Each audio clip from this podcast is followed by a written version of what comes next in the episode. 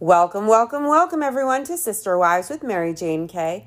Today, I'll be giving my commentary on Sister Wives, Season 17, Episode 17, the one on one special, Part 3. This episode, I really appreciated a lot of what Janelle said and the truth she told about her perceptions of Robin and Cody. She was very honest, and Christine was very honest as well. As usual, though, Cody and Robin spent all of their time lying and deflecting and playing the victims who pathetically pity themselves as if they are being bullied by the rest of the family and by the ex wives. Robin just wants the wives to leave her the hell alone, as if they have done something to her or painted her as the bad guy. But what Robin fails to realize is she painted herself with that brush with her own words and actions. She keeps deflecting and blaming Cody's absence on their choices when it's actually Cody's choice to be absent if his wives did not allow him to dictate how they should live.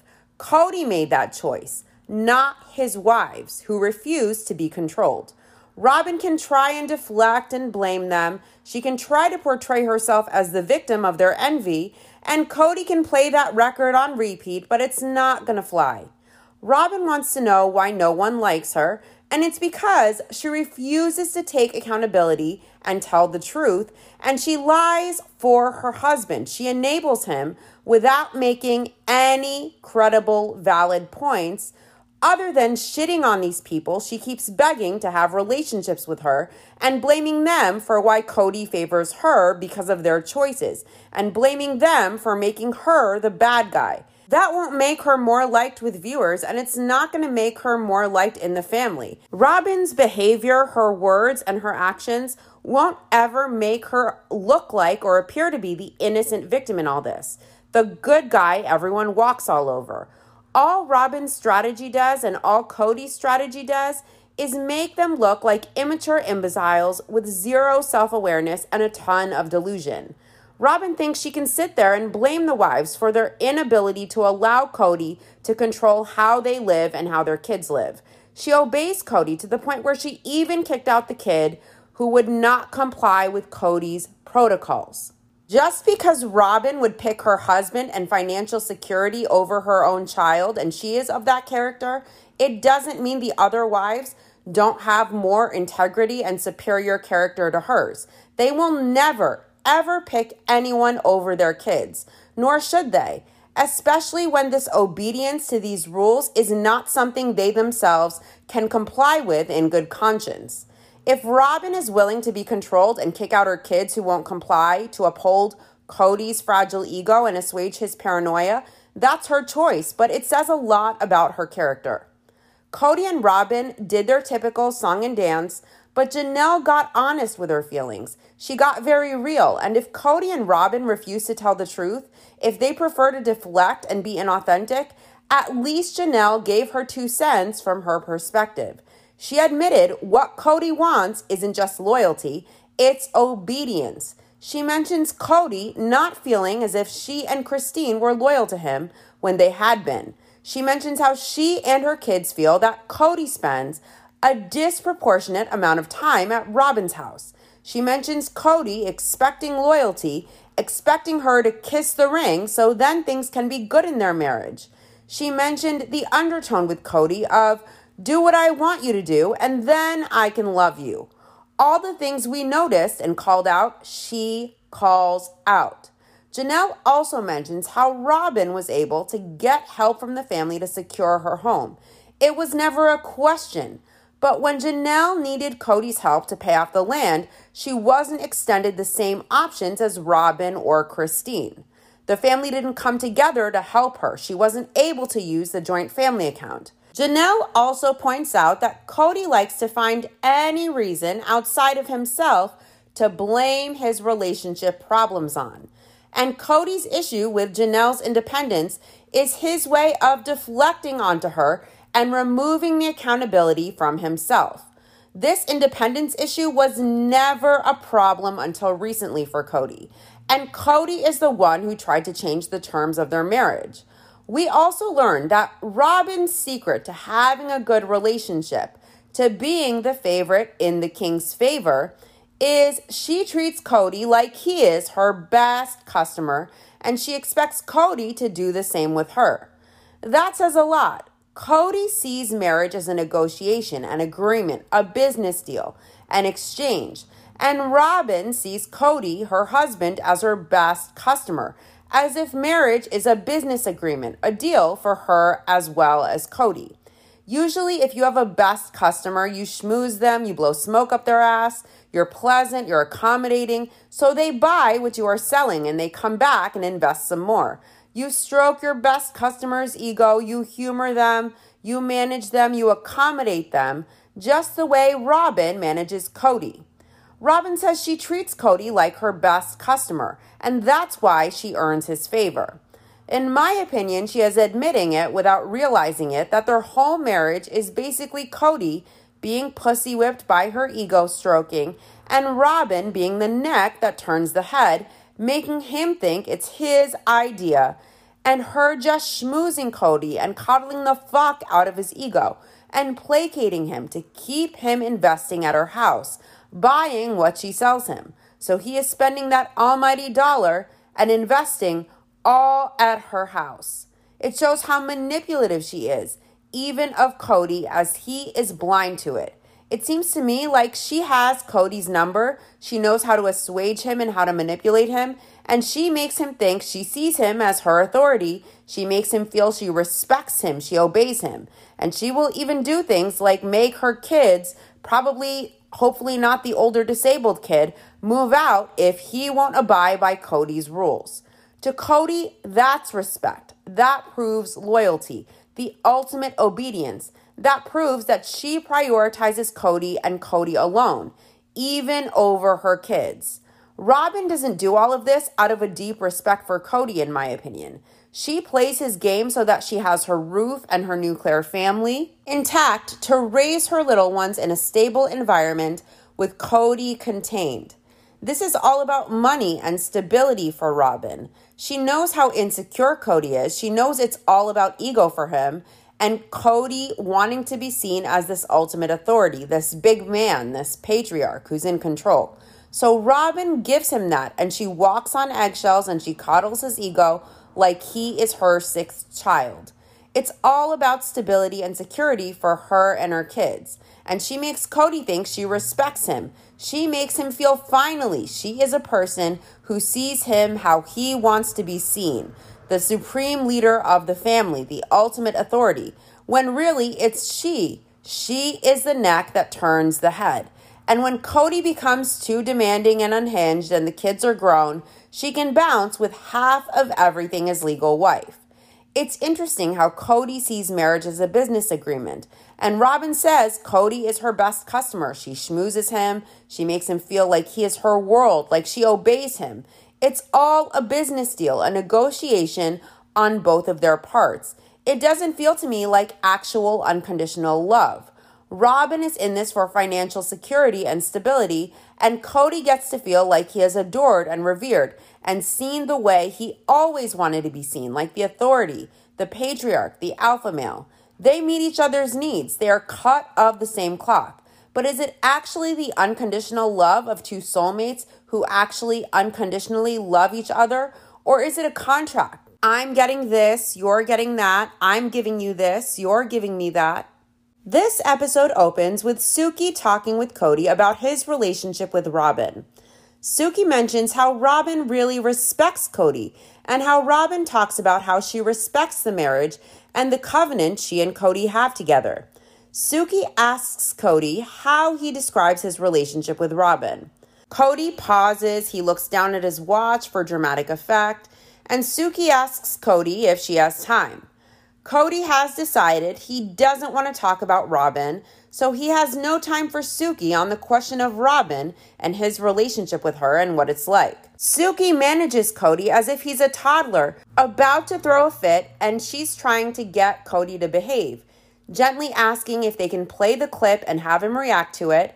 And Cody says, sure, maybe, as if she is lucky he is reluctantly cooperating with her when he is a grown, older man paid to be there and participate, yet he acts like a toddler who really needs his ego coddled to do what is expected of him as a grown, mature adult. It's beyond pathetic the way Cody behaves. He looks like a total immature idiot. Suki says she will take the gamble, so Cody says he will try to watch the clip. It really felt like watching a mother negotiating with a pissy toddler so he will sit and eat his snacks or learn his shapes and behave. They play the scene from the first episode where Cody and Christine discuss her leaving. In the flashback, Cody says he fell in love with Christine because he thought she was treating people great. And then she started treating people badly, and that really messed with that. Christine asks, Why should how she treats the woman Cody loves? And then she says, That's what it comes down to. She says she thinks he has a favorite wife, and she thinks he has a favorite wife, and that's why all of this is like it is. Christine says apparently she isn't treating her well enough. She isn't treating Robin well enough. Notice how Cody is saying, I loved you, but you did not treat Robin how I wanted you to. So now I have trouble loving you. If you do what I want, I will love you. That's not true love. It's not unconditional love. It's not a healthy, functional love. It's conditional love that is predicated on being controlled and dictated to and behaving exactly as Cody wants you to behave. So then he can feel love for you. Who the fuck is he? In Cody's mind, he seems to think he is so great that people should grovel and kiss his ass so he can throw crumbs their way. Janelle said, Cody has this undertone of do what I want and I will love you. And this way he tells Christine, when she started treating Robin badly, it messed with his love for her. In other words, what he's saying is she wasn't kissing Robin's ass sufficiently. And Robin felt entitled to that. So if she does what he wants and what Robin wants, if Christine plays that role and she plays best friends with Robin, then Cody will love her. If she acts how he wants her to act because she wasn't compliant to what he wanted her to do, he didn't love her. That's not love. If you unconditionally love someone, even when you're mad at them, even if you take issue with their choices or behavior, short of them committing murder or violence or something beyond the pale like that, you love them still. That love doesn't just stop based on their behavior. Christine tells Cody now all she gets is a constant reminder every time. Every time she sees him, every time there's a family get together, every single time she sees Cody being this amazing husband and this amazing dad who cares. And Cody gets angry here. He stops Christine and he tells her she is comparing relationships. And Christine says she isn't, and Cody insists she is. Christine says she doesn't know what she did wrong. She asks, What did I do wrong that you couldn't help me all of those times I asked you for help? And Cody says he felt like he was helping her. And he says, This is the poison Christine put into plural marriage for 12 years now. Cody wants to deflect. He wants to make this about Christine being jealous or envious, comparing her relationship to Robin's, and Christine being pissed that she doesn't have the same type of relationship as Robin's. But that's not at all what Christine said, and that's not what this is about. But Cody wants to deflect and make it seem like Christine expects too much. She expects more than everyone else. She is jealous. She is mean. She envies Robin. Christine wasn't comparing. Christine was being honest. She told Cody it hurts her. It hurts her kids to see Cody being invested with Robin, to see Cody being invested with Robin's kids when he is an absent father and an absent husband at her house. Christine is calling Cody out for not holding up his end of the deal. And Cody wants to deflect and pin this all on Christine being jealous so he doesn't have to admit that he is absent in the other households. But he is present and involved with Robin, and he isn't present and involved with Christine or anywhere else. Christine feels like to Cody, Robin is more important than she is, and she feels she has been a third wheel for years now, and she knows it, and everybody knows it. Robin says in the flashback scene that this isn't a new complaint that Cody favors her. Robin says they make assumptions about how Cody is at her home, and she isn't getting some kind of preferential treatment, even though that is what they think. Janelle says in the flashback scene that she and Cody have a good relationship. It works for her, but it doesn't look like Robin's relationship with Cody. Cody tells Janelle in this scene that there is this unwillingness for some members of the family to accept other members of the family, and they perceive something else. Janelle tells Cody if he wants, she can go there, and Janelle asks Cody if the situation were reversed, if he would be acting this defensive about her. Cody never answers the question. Instead, he says he has somebody in his life who is fundamentally loyal with him, who sees him as the head of the family, who negotiates. And Cody is telling Janelle that he and Janelle can have that if she is loyal to him. Cody never addresses that it was wrong of him to imply that Janelle wasn't loyal. After all, she sacrificed for decades to be the primary breadwinner of the family. With Kizik hands free shoes, motion sounds something like this. Kizik helps you experience the magic of motion. With over 200 patents and easy on, easy off technology, you'll never have to touch your shoes again. There are hundreds of styles and colors, plus a squish like nothing you've ever felt. For a limited time, get a free pair of socks with your first order at kizik.com/socks. The longest field goal ever attempted is 76 yards. The longest field goal ever missed, also 76 yards. Why bring this up? Because knowing your limits matters, both when you're kicking a field goal and when you gamble. Betting more than you're comfortable with is like trying a 70 yard field goal. It probably won't go well. So set a limit when you gamble and stick to it. Want more helpful tips like this? Go to keepitfunohio.com for games, quizzes, and lots of ways to keep your gambling from getting out of hand. Cody seems to forget that the family would all be destitute, starving, and homeless if Janelle didn't work hard to sacrifice her paycheck for the family for all of those years. There is no way in hell Cody could support his family and keep them all clothed, fed, and housed single handedly. He forgets Janelle's sacrifice, and he has the audacity to suggest she isn't loyal or she isn't as loyal as Robin or not loyal enough after all Janelle has done for him and this family, even after she spent half of her Vegas house proceeds on Cody's prefab mansion he lives in, he thinks is such a status symbol. The status symbol Janelle and Meri and the family account primarily paid for, as Janelle needed a home and begged Cody to please reciprocate in order to help her pay off the land as he promised, and Cody refused. Cody may question Janelle's loyalty, but after her track record and her actions for decades, the person who isn't loyal here, the person who fails to reciprocate every time, is Cody, the star husband. Why is it that Janelle says when Robin needed a home, there was never a question of having the funds? She even gave Robin half the proceeds from her Vegas house. And now, when Janelle deserves and expects reciprocation from Cody, after all she sacrificed, he suddenly says they don't have the money, they don't know, they can't.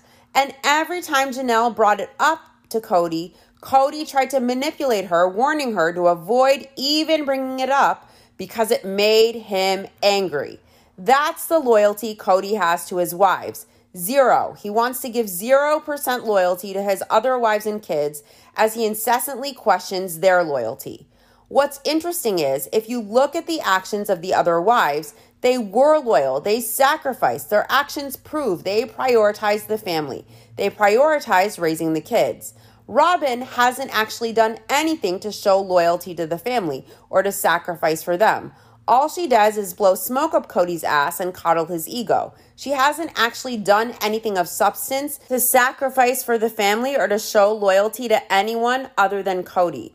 And Cody is so narcissistic that he buys what Robin sells him as her best customer. He's quick to forget every sacrifice, to dismiss every instance of loyalty his wives have shown him over the years, as he puts Robin on a pedestal, the woman manipulating him to think he wears the pants, as she is the neck turning the head. And Cody is way too stupid to see it. After the kids are grown and Robin gets tired of walking on eggshells in the song and dance, and she takes him to the cleaners as the legal wife, Cody will remember the real loyalty that he was given. He will remember the sacrifices his ex wives made that he dismissed, and he will regret the way he behaved big time, and it will be far too late. Cody already says he reminisces about the past. He was forward thinking, and he finds himself missing some of the things he had. And maybe he realizes he traded in his sports car for a lemon, and he can't get the sports car back. He's stuck with the lemon. After the clip, Cody tells Suki that there is a lot of sour graping with Christine in Vegas. He discovered that Christine was never happy unless she was getting more than everybody else. Christine never wanted more than anybody else. In my opinion, she just wanted Cody to try and invest equally in all the households, if not with her as a wife, at least with his kids. Let's remember when Christine asked Cody to help tuck her kids in a few nights a week when she was pregnant and she worked part time during a high risk pregnancy. Cody refused, saying it's more than the other wives got, and he let Aspen, at 10 years old, tuck the kids in as a child herself when he lived in the same house. Yet, when it comes to Robin, Cody was able to babysit the kids and even bring them to another wife and her kids' time without complaining that Robin got more than any other wife.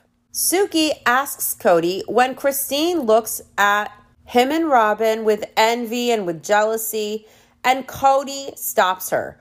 Cody asks Suki, Does that make me and Robin bad? And Cody tells Suki, No, no, no, to stop where she is going with that question. Cody has to control everything, even this interview that it's his job to sit through. I wonder if a man interviewed Cody if he would behave in the same way. Cody wants to suggest that because Christine or any of the other wives are jealous of him and Robin's relationship, they make him and Robin the bad guys. And that's delusional and it's also a huge deflection. No one gives a fuck if Cody and Robin are soulmates. No one cares about them or what their relationship is like. It's not about that. People dislike Cody and Robin not because they have a good relationship, but because Cody makes the choice to manipulate his wives and neglect his kids. He is absent as a father and a husband in every other household, and he makes the choice to be absent unless everyone can be obedient, like Robin, the shining example. It's not about he and Robin having a good relationship. No one gives a fuck that they have a soulmates type of relationship and the other wives don't. If anything, they are like soulmates from hell. No one wants to be like them or have their relationship. The other wives just want Cody to invest, especially as a father, in the same way as he does with Robin's kids. Even when it's complicated, even when it's inconvenient, they just want to see Cody make the same effort with his other kids. I doubt Christine or Janelle or Meri expected to have the same type of marriage or relationship Robin has.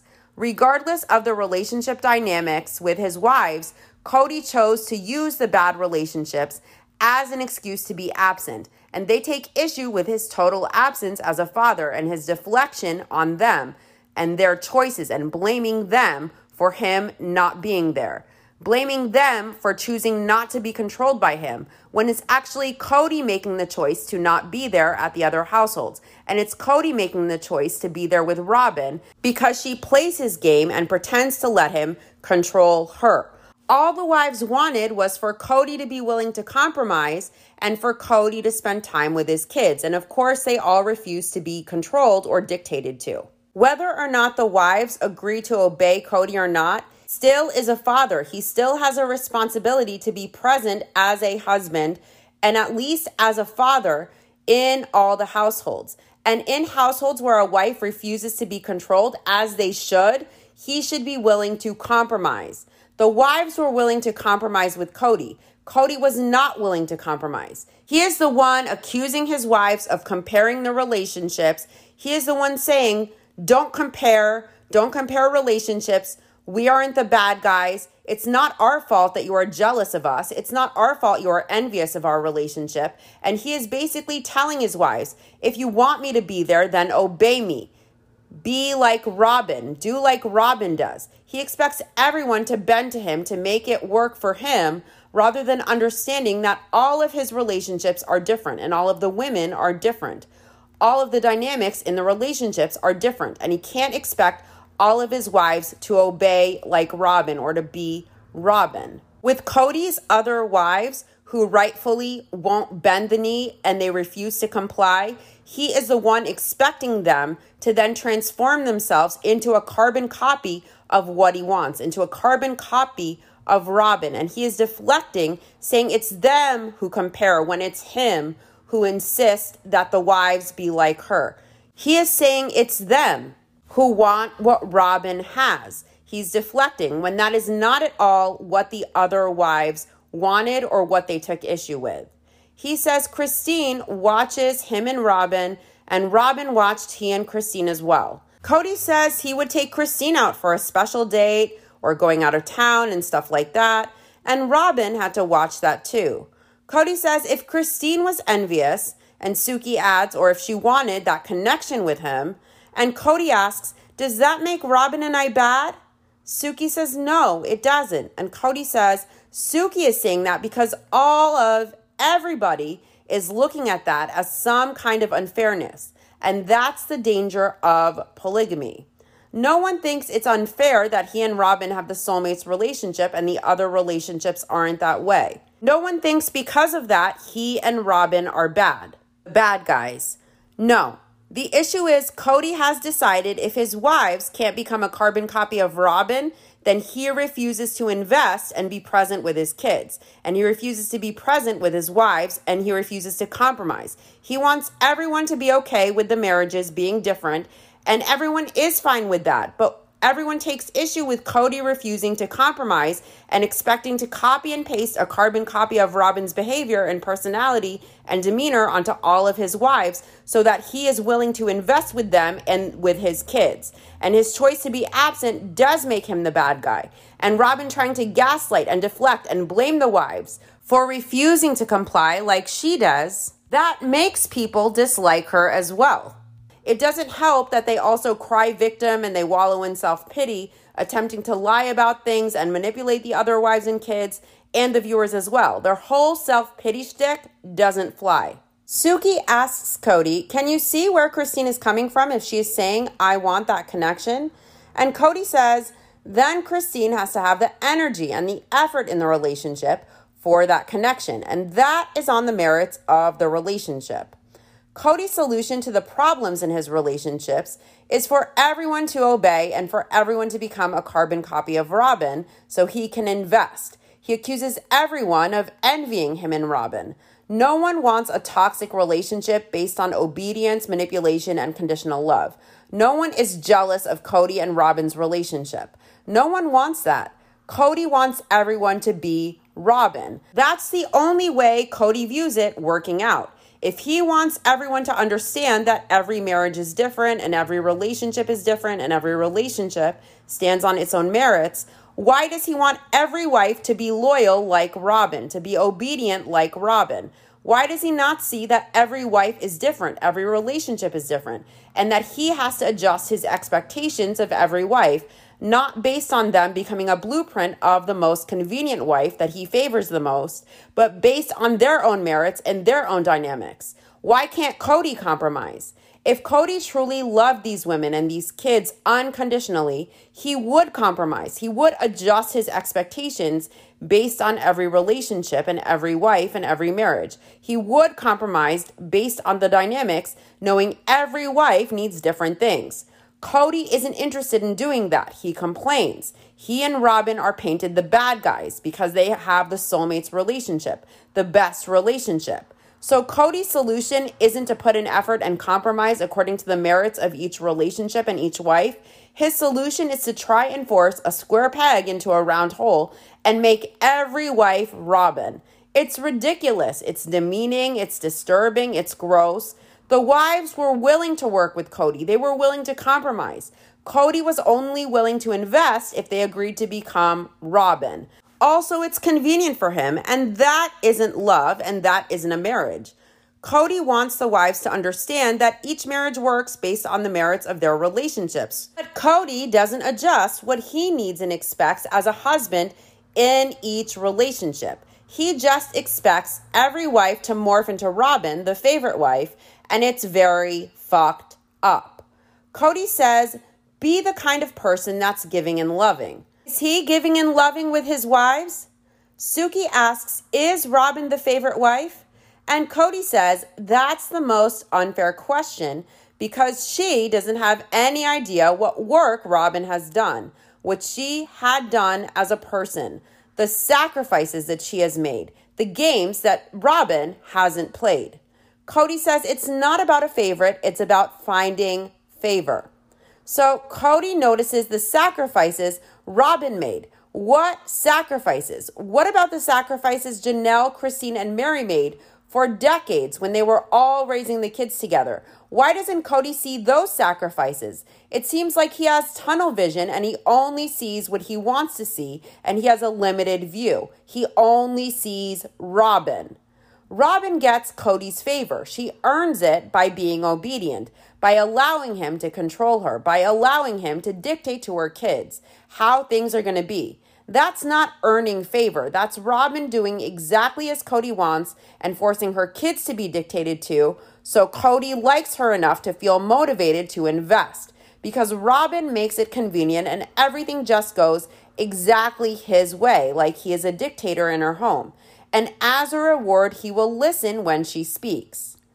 Kody says the words you use, the words Christine uses, incite enmity towards Robyn. So, because the wives and everyone else call it like they see it and call Robyn the favorite wife, that causes everyone to just hate Robyn, the poor victim.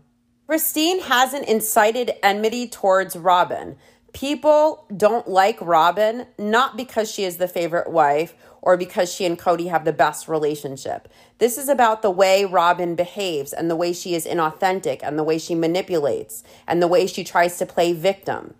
Realistically, if Kody thinks pushing a woman and her kids to obey and revere him so they can have stability and security, and that wife catering to him just to humor him and prevent his tantrums, and Robyn treating him as her best customer is a relationship that the other wives and the kids would be jealous of, uh, that's ridiculous. He's delusional if he thinks that, if he thinks that's why people dislike Robyn. The reason people dislike Robyn is her personality and her behavior. And if Robyn thinks that that's why people dislike her, then she is delusional too.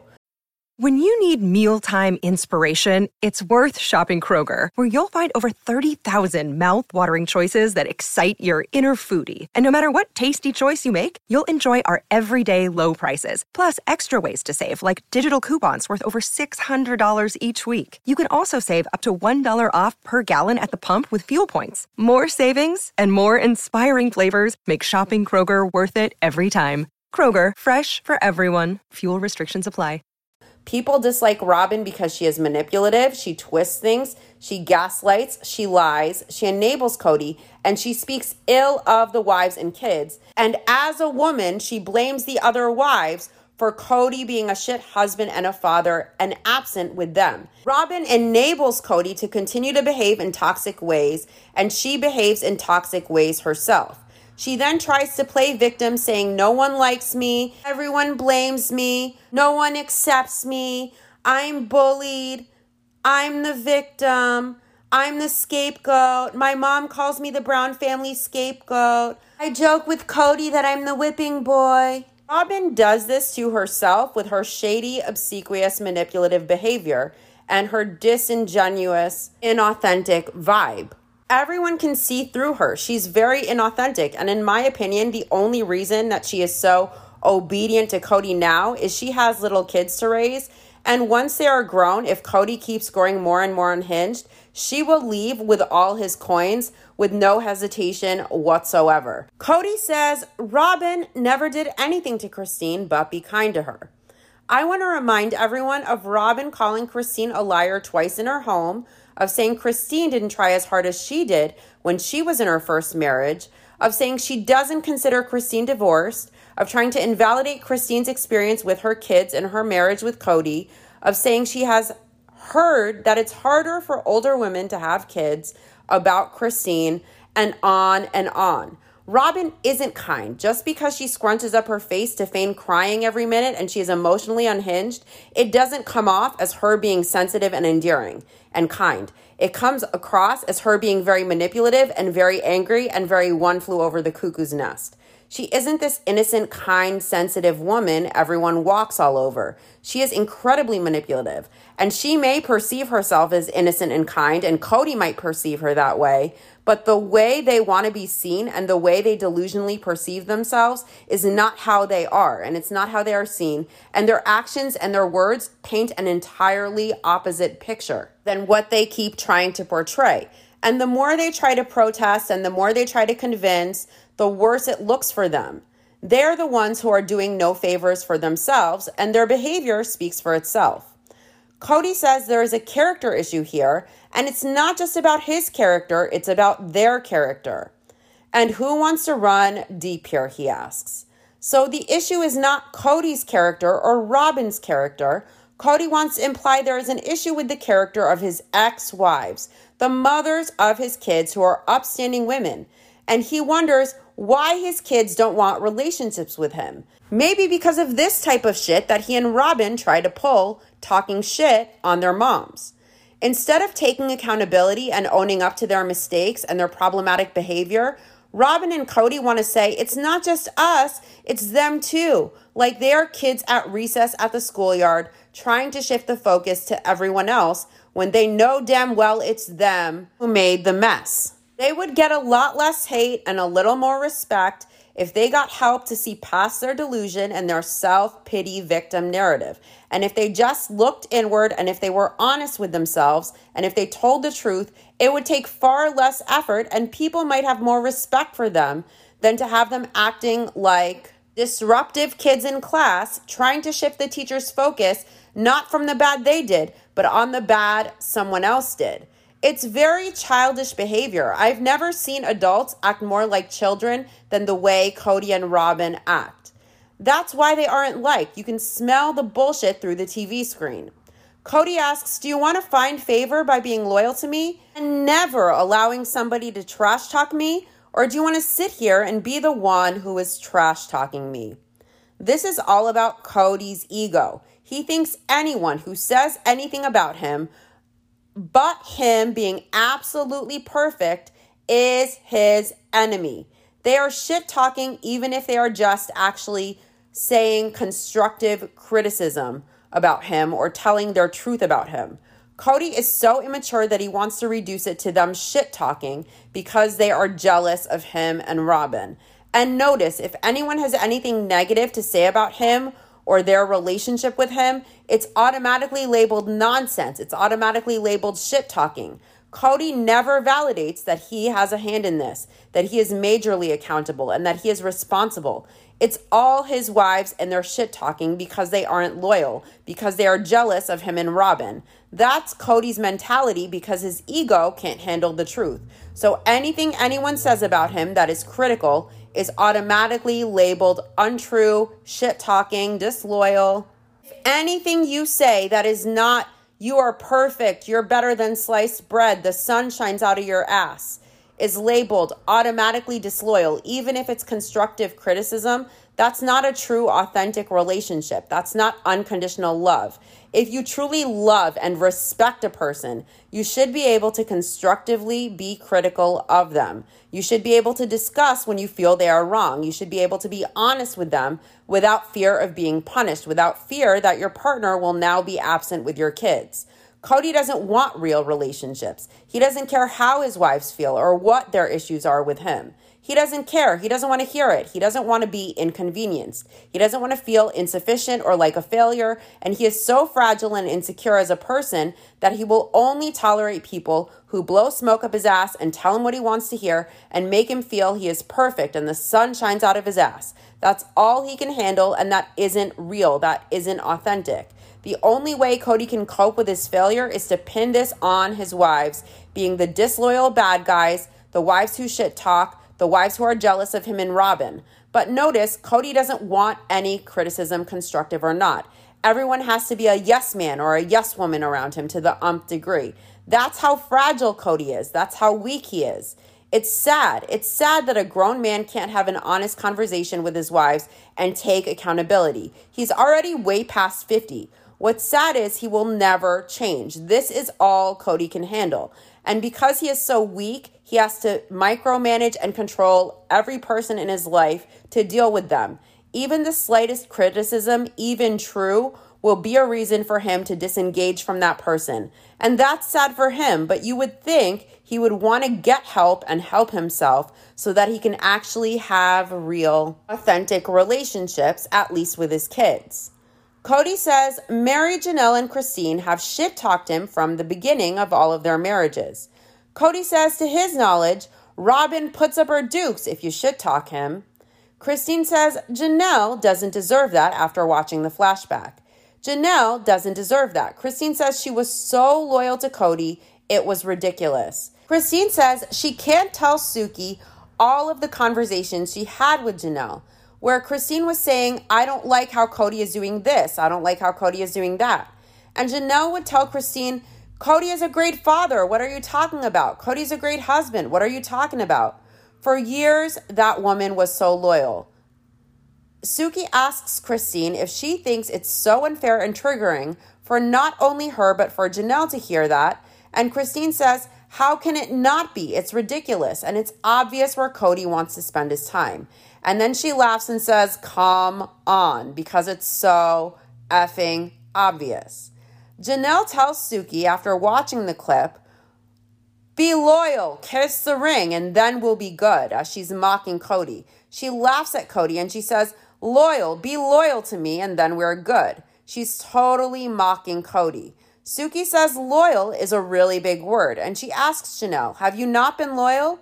Janelle says she thought that she and Christine had been loyal, but apparently they aren't loyal enough or something. Suki asks Janelle if she believes Robyn is the favorite wife. And Janelle says she and her kids feel like Kody has been disproportionate in the amount of time he spends there. Suki tells Janelle that Kody didn't like the word favorite. Suki says he favors Robyn and Robyn does things to earn his favor. Janelle busts out laughing at the word earn, and Suki says, to be fair, that's her using the word earn and not Kody. I love how Janelle totally mocks Kody. She mimics him and his suggestion that she has to kiss the ring or be more loyal. She is really laughing about Kody and his bullshit, and that will get under his skin more than anything.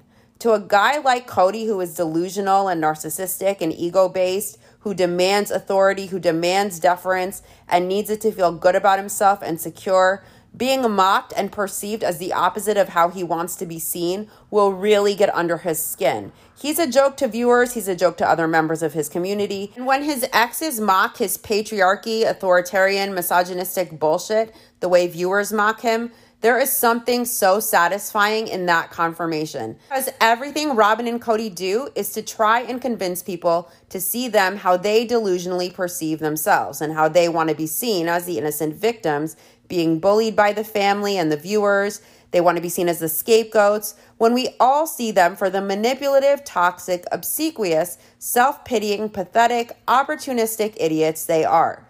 They will never be seen as the victims they want to be seen as. They might pity themselves, but no one else pities them. Very few will. If they want respect and to be seen as respectable, decent people, they need to start being real with themselves and everyone else. This bullshit they do of villainizing everyone else in the family and pushing the us versus them mentality and the tears and the begging to be seen as the victims is totally contrived. It's inorganic.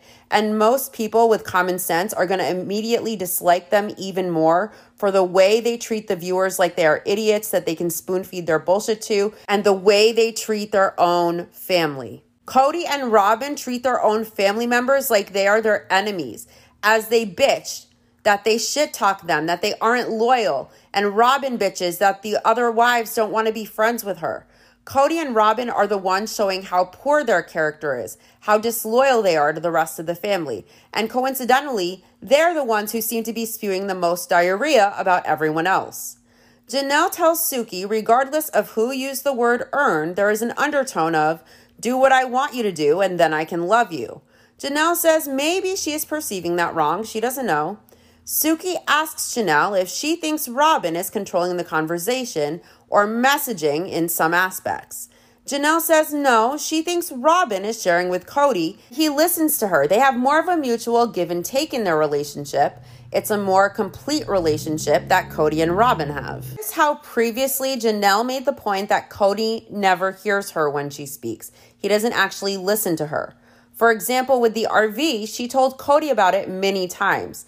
We even have seen the scene on the show where she asks Kody if he will stay with her in the RV, and he says yes. Yet Kody says he never heard of it before, despite Janelle mentioning it many times to him. He says he was not consulted. But Kody listens to Robyn when she speaks, probably because Robyn won't allow him to not listen. He would probably get away with ignoring her too if he could. Suki asks Janelle if Robyn is sharing or helping or trying to help or helping to bring everybody together because that is what Robyn is saying that she is doing, that she's bringing the family together. Janelle says, eh, everybody is mixed. We are all mixed. And Janelle doesn't think Robyn is the perfect paragon of, I'm going to make the family be great. Janelle doesn't believe anybody is. She thinks everybody has dark and light in them. In my opinion, Janelle is basically saying that Robyn may be saying she is helping the family be great when she isn't perfect. She has dark and light in her like everybody else. Janelle is diplomatically saying that Kody thinks Robyn is an angel. Robyn tries to portray herself as a perfect angel, but we all have a good side and a bad side. She is implying that Robyn isn't what she seems or what she portrays herself to be or who Kody thinks she is or what she wants to be seen as this perfect person helping the family, the group counselor. She has a dark side too, maybe even a mean, manipulative, angry side, perhaps like we have all seen her show through her actions. Suki asks Meri if she believes Robyn is the favorite wife, and Meri says Robyn is the one that Kody is most comfortable with. She has seen Kody be more comfortable with different wives throughout the years, and it's not always exactly equal because it really is just based on who Kody has a good relationship with. Suki asks Meri if Kody kind of holds up Robyn to a higher standard that he wants everybody to live up to, and Meri says she thinks Kody values loyalty and that's very important to him. Suki asks Christine if Kody made it apparent that Robyn was the favorite wife. And Christine says she felt it. She felt like it was apparent. She says she felt it was very apparent that Robyn was the favorite from the beginning because Christine says she is not blind and she is not stupid. So basically, you would have to be blind and stupid to not see that Robyn is the favorite wife. Yet Kody refuses to answer the question, and Robyn does too. Christine says it doesn't make Robyn the scapegoat. It means that Christine thinks they found each other. They found soulmates in each other, and she saw it. I mean, from the first season, when Kody was courting Robyn, he called her his soulmate. He gushed about it, and Robyn said he was her soulmate. And she made a list of things she wanted in a man, and Kody was everything on that list. So not only does the world see it, not only do the other wives feel it, but Kody and Robyn gushed about it themselves from their own mouths from day one. How were the other wives supposed to feel secure and confident in their relationships with Kody when these two were gushing that they were each other's soulmates before they even got married? Suki asks if that made Christine jealous, and Christine says, Yeah, for sure. She didn't know what a soulmate looked like before. Not really. She didn't know that there could be more in a marriage. Christine says she and Kody really honestly had something super special and awesome and fun. But then when she needed Kody's help and he would not give it to her, it was this click where she felt she has done everything for him and he can't give this to her. And then he and Robyn met and it seemed like he was everything for her and she was everything for him. And they were just this unit together. Next, Suki asks Robyn if she feels like Christine's optics are just based on these last few years, where she has been struggling and seeing her family emerge in a different way, and the dynamics changing. Robyn says, Yeah, maybe, but Christine made that happen. She was the one who made choices. Janelle was the one who made choices. They handed Kody to her and said, We don't want to spend time with him. Here, you have him all of the time. Robyn says they made choices that made it so that Kody was not feeling like he could go over there because of his personal beliefs in protecting his family, protecting their jobs, protecting their health, and so on. So, of course, Kody was going to flourish with her kids because he is around more. Obviously, Robyn is deflecting. She doesn't want to place the accountability where it belongs on Kody, her husband. So she has the nerve, knowing she gets all of Kody's time and investment for herself and her kids, to deflect and blame Christine and Janelle for failing to tolerate, for them failing to allow Kody to control them and dictate how they and their kids should live by being held hostage in their homes per his protocols. That is sick. Kody could have compromised with them. He could have compromised with the whole family and came to an agreement that was good for the whole family. And instead of telling the truth, Robyn has the audacity to blame the wives for their refusal to be obedient.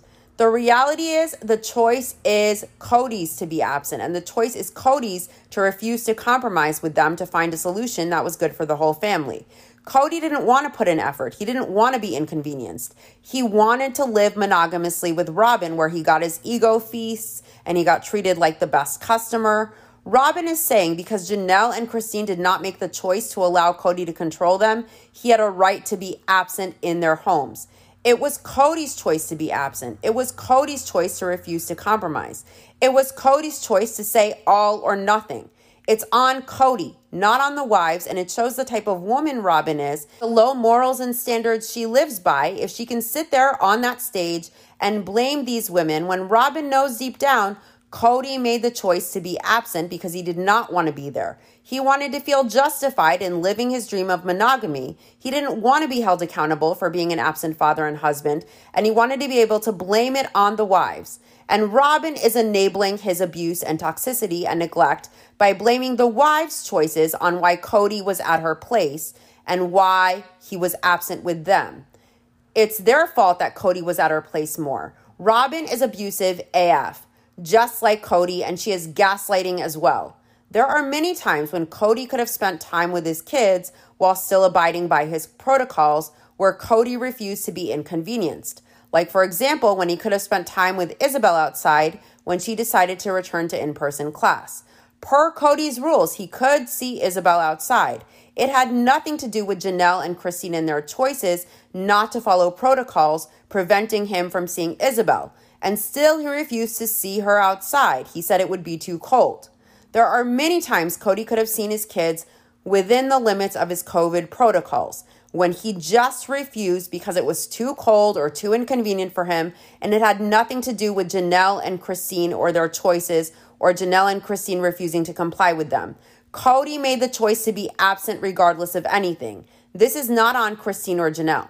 Robyn is putting all of the blame on Janelle and Christine refusing to be controlled by Kody and on them refusing to be dictated to. She is blaming Christine and Janelle for refusing to just do things Kody's way. And she is using that as an excuse as to why Kody was absent with them and more present with her, as if Kody's participation and investment in his kids is predicated on how obedient his wives are or how willing they are to be controlled by him. If this was not all about control and obedience for Kody and Kody on a power trip, he would have shown up to see Ysabel outside. He would have gone to her. He would have seen Gabe and Garrison. By now, he would have gone to them and tried to mend things with them. Him going to them like he should as a father. This is all bullshit.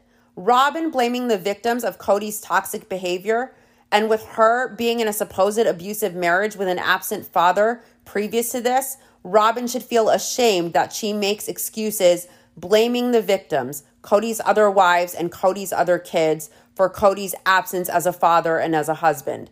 She blames his constant presence in her house while he is absent, neglecting these other places on the wives and kids, the victims of Kody's toxicity, the victims of Kody's neglect. And she should be ashamed of herself for blaming them. I noticed that Suki gives Kody and Robyn lots of easy yes no questions she knows they would obviously agree with that further their narrative of lies. Suki tells Robyn that Christine felt like she and Kody were a unit from the very beginning. She says Christina said when she sees Kody with Robyn that they are soulmates.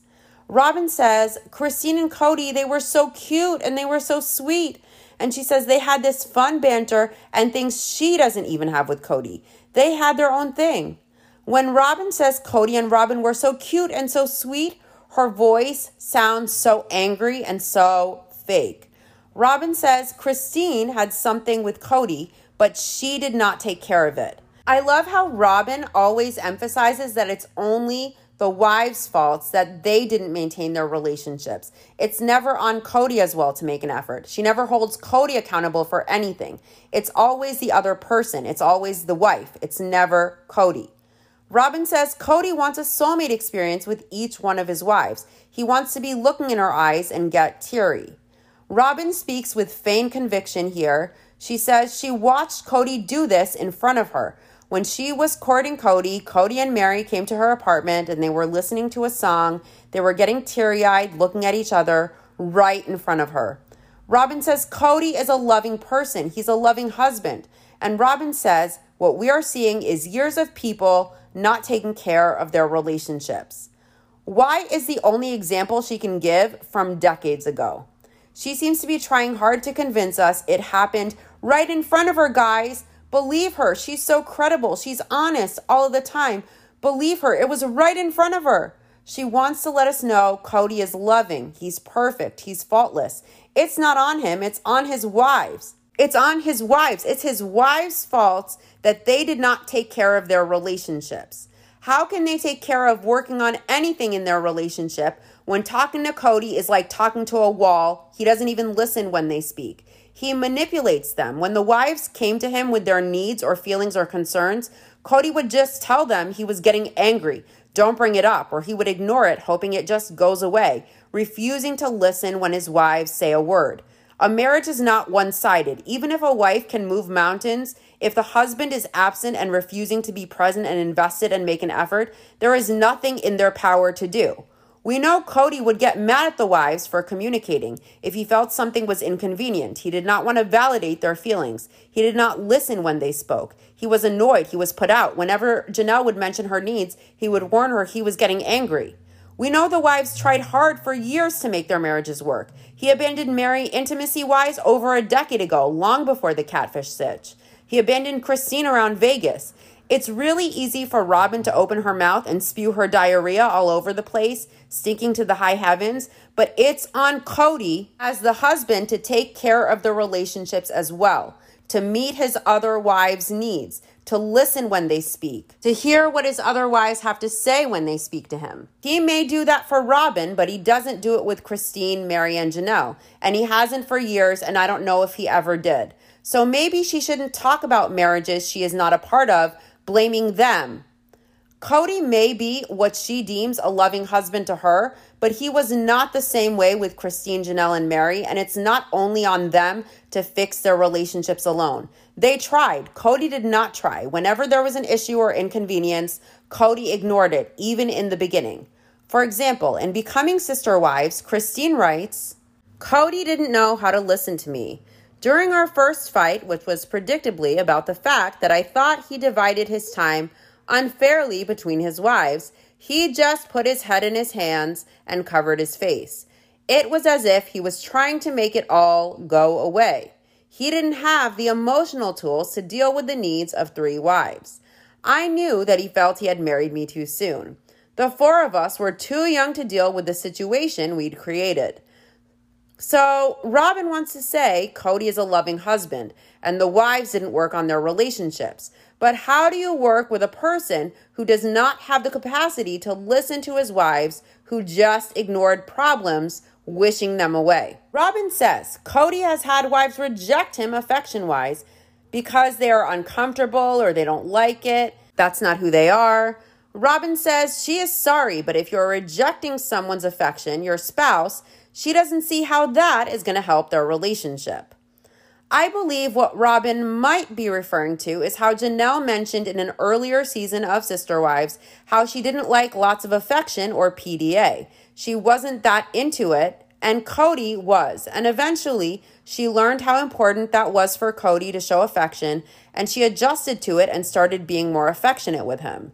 Janelle compromised. She adjusted to what Kody needed from her.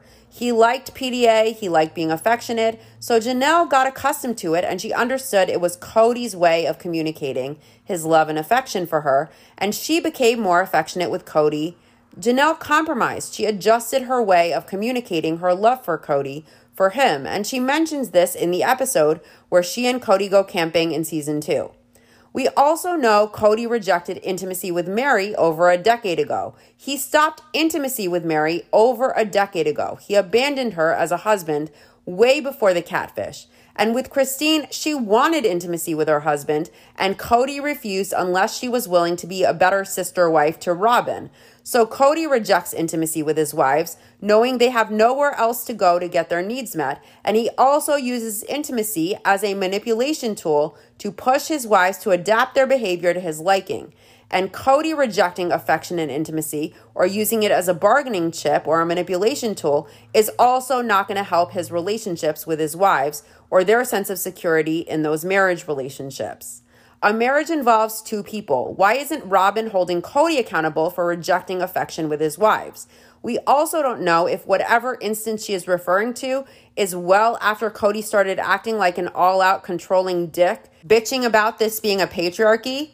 I couldn't sleep with a man who wants to push to control and manipulate me, so I don't see how after that point any of his wives would want any type of intimacy with him unless they do not respect themselves, frankly. Robyn says if you are sitting there constantly nagging at your husband about your relationship, about what you did not get, even though you have this apple in your hand, but you really want her orange, then how is he supposed to feel like you see what he is doing for you?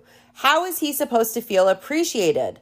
And I ask of Robyn, how are Kody's other wives supposed to feel appreciated when he doesn't recognize and reciprocate all that they have done for him and all they have sacrificed to prioritize this family over their own needs? How are Janelle, Christine, and Meri supposed to feel appreciated by their husband if he is constantly dismissing their sacrifices? He always tries to dismiss that Christine was the heart of this family. She raised and nurtured all of the kids in the family as she wasn't getting her own needs met, with no recognition or appreciation from Kody. When she needed a little help from Kody, Kody refused to help her. What about how Janelle was the primary breadwinner, sacrificing her paycheck to house, clothe, and feed the family? Kody could never support all of his wives and kids without Janelle and her paycheck. Without Janelle, the family would be destitute and homeless and hungry. But Kody fails to remember that. He fails to appreciate that Janelle paid for the majority of the roof over he and Robyn's heads. And he refused to reciprocate by helping Janelle get the land paid off so she could build after all she has given to Kody and his family. How is Janelle supposed to feel appreciated by Kody? How is Christine supposed to feel appreciated? This has nothing to do with their apple to her orange. No one cares about her orange. They just want their husband to be present an equal amount of time in all of their homes for the sake of their kids. That's the truth that Kody is a neglectful father to all the other kids in the family, and instead of discussing the reality, Robyn wants to bitch about the wives being envious of her putrid orange no one gives a fuck about. The rotten orange nobody wants. No self respecting woman accepts to be controlled by her husband. No one wants anything Robyn has. They just wanted Kody to be invested in his kids. When Kody's favoritism hurt their kids, that's when they took issue. They were not asking to have oranges. They don't want her orange. Why would they? Robyn says when she came into this family, she knew and she saw that there are stretch marks and weight gain and stagnance in the marriages. There are fights, there are money problems, or whatever it is. But Kody still had this romance going with each of his wives. She says she saw it. He had sweet things with each of them. And Robyn says they had this opportunity. So why are you looking at my orange? You have an apple. It's not better, it's just different. They each have something with Kody that she does not have. Robyn does not know how to sympathize with it, she says, other than saying she is sorry when it's hard. She does understand relationships are hard. So she says, Get your butt in there and work it out. Frustratedly, why doesn't she suggest Kody get his ass in there and work on it? Why is it on the wives? And why is she so delusional to think just because she and Kody have what she perceives as the best relationship that the wives are envious of that? They don't give a fuck. They just wanted Kody around present with the kids so their kids weren't hurt by this fuckery. But Robyn wants to make this about her and the wives with apples wanting her orange because it deflects from Kody taking responsibility for being an absent father and husband everywhere but at her house. Robyn can keep her orange. No one wants it. Why would they? Suki wants to talk about the holidays with Janelle. It's a big thing. There was a big thing, a blow up. Christine left and the holidays were open. Janelle was making plans with her boys and everything imploded. Suki plays that flashback. Kody tells Janelle she is acting like she's not even culpable in the situation. And Janelle wants to know for what. And Kody says culpable for her not having any respect for him about the COVID rules. Janelle says Kody was asking her to choose between him and her children. Kody says Janelle never even reinforced the rules. She never even said, These are the things you should do. She actually belittled the stuff Kody was doing. Kody says he was keeping himself from being a hypocrite. Janelle tells Kody he did not give her those rules until two weeks before Thanksgiving. And Kody says Janelle knew about the rules before then. They were talking about it for so long before then. And Janelle says she didn't get the rules until two weeks before Thanksgiving. So from March until Thanksgiving, she had no rules. Kody says she had the rules. It's not true. It's a blatant lie. Robin, the counselor, tells Kody to give it a second. Kody says he's mad as hell because everybody put this shit on him. And when he finally gets sick from COVID, that was a death like experience. Kody acts like he is the only one in the world who ever got COVID. I don't doubt that he suffered, but he was nowhere near death. Many people passed from COVID. Many people were actually near death on ventilators. So Kody milking it, acting like he is the only one in the world who suffered that bad, as if he is the worst victim of COVID, when he should feel lucky and take it like a man, just shows what weak character he has. He wants to justify all of this fuckery by bitching about how bad his COVID was when it was not nearly as bad as many other people who are actually near death or who have had a near death experience. And it's insulting to so many people who have lost people from COVID or who have actually had near death experiences from COVID or any other illnesses. Kody just wants to use his sickness as a way to justify his dictatorial behavior, and it's gross to do that. He says he sat here and just tried to get everybody to do it, but he realizes you can't run from it by now. He was just trying to protect his family, and he asks, What if one of my little ones had been where I was or where Robyn was only three weeks ago? Janelle says it's the same old, same old, and Kody blows a gasket. He says he cannot believe that he has done all of this to save Janelle, to save Truly, to save his kids. He did not know, he did not know that it wouldn't harm them. He was trying to protect them and he got criticism from her. He asks, You guys want to know why I'm mad? He's yelling like an idiot at this point, and he shouts, I've gone 18 months being persecuted by my own family for trying to protect them. He says his heart is broken and Christine left over this. Christine did not leave over COVID. Kody is just saying that to deflect from the accountability on him and he wants to make it seem like this divorce was sudden and not years in the making so he can milk his suffering and heartache to try and garner sympathy. Kody says he just survived a really, really dark place. And after all the yelling, Janelle is very calm. She's very kind. Janelle says she understands that. And Kody tells Janelle she doesn't give a shit. He tells her, Look at you, dismissing it. So at this point, Janelle gets up to walk away because she's had enough verbal abuse. And Kody asks pathetically, Would you ever have any empathy for me? He yells after Janelle and he says, When you're in pain, I try to understand you. Robin, the counselor, tries to get Janelle to stay and she tries to get Kody to calm down as Janelle is walking away. And Kody warns her it's a bad idea to walk out now. Robin asks Janelle to please stay and keep talking. And Janelle says all Kody is doing is yelling at her, so Robin suggests if Kody stops yelling, can they keep talking, please? So Janelle sits back down and she tells them she started all of this discussion about the vacation rental because Kody told her the boys were not welcome until they apologized to everybody because they had been so abusive. Kody says not to everybody, just to him and Robyn, because they were literally accusing Robyn of the dictates he was putting out there. Kody says maybe it's too raw, and this year they should just skip Christmas altogether. Robin tells Kody he has had a lot of rejection over the last year and a half, And so now, with this thing with Christine, it's making it more in your face, and that's hard. At this part of the flashback scene, Janelle rolls her eyes and she makes a face, and Suki asks Janelle why she made that face. And Janelle says she gets so tired of Counselor Robin, like, oh yeah, your pain, your pain. She says Kody acts like he is the only person who has been rejected or hurt. And Janelle says this whole thing with Christine has been coming for a long time, and Kody acts like he's so surprised by it. Janelle is really annoyed by that. She says, Robin saying all that, it feels like Robin is placating him. It's interesting that Janelle picks up on how Robin enables Kody and how she babies him and how she coddles Kody's ego like a toddler to basically manage Kody and prevent him from throwing a tantrum, placating him like a child, giving him a snack or some crayons to avoid a terrible twos fit.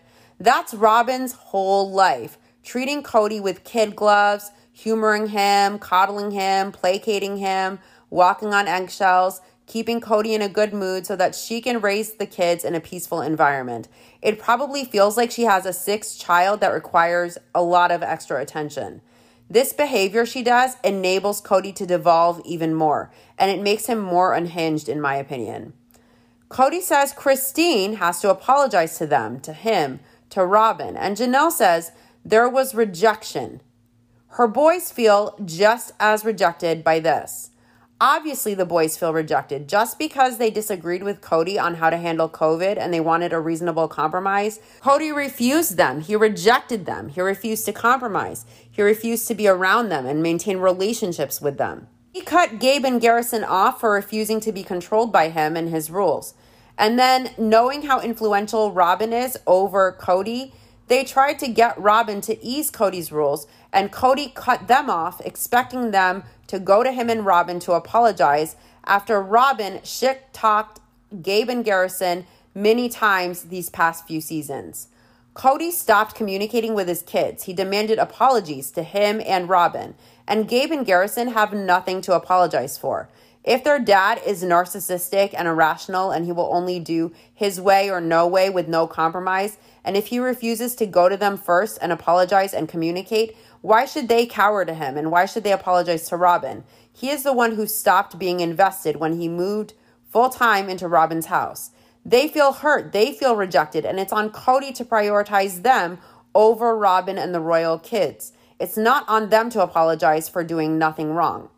Suki asks Janelle if Gabe and Garrison had to call and apologize, not only to Kody, but to Robyn. And Janelle says that was the first ultimatum, that they would apologize to both Robyn and Kody.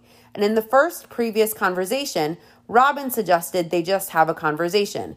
And Kody still has made no effort. He is still acting as if they have to come to him after all this time.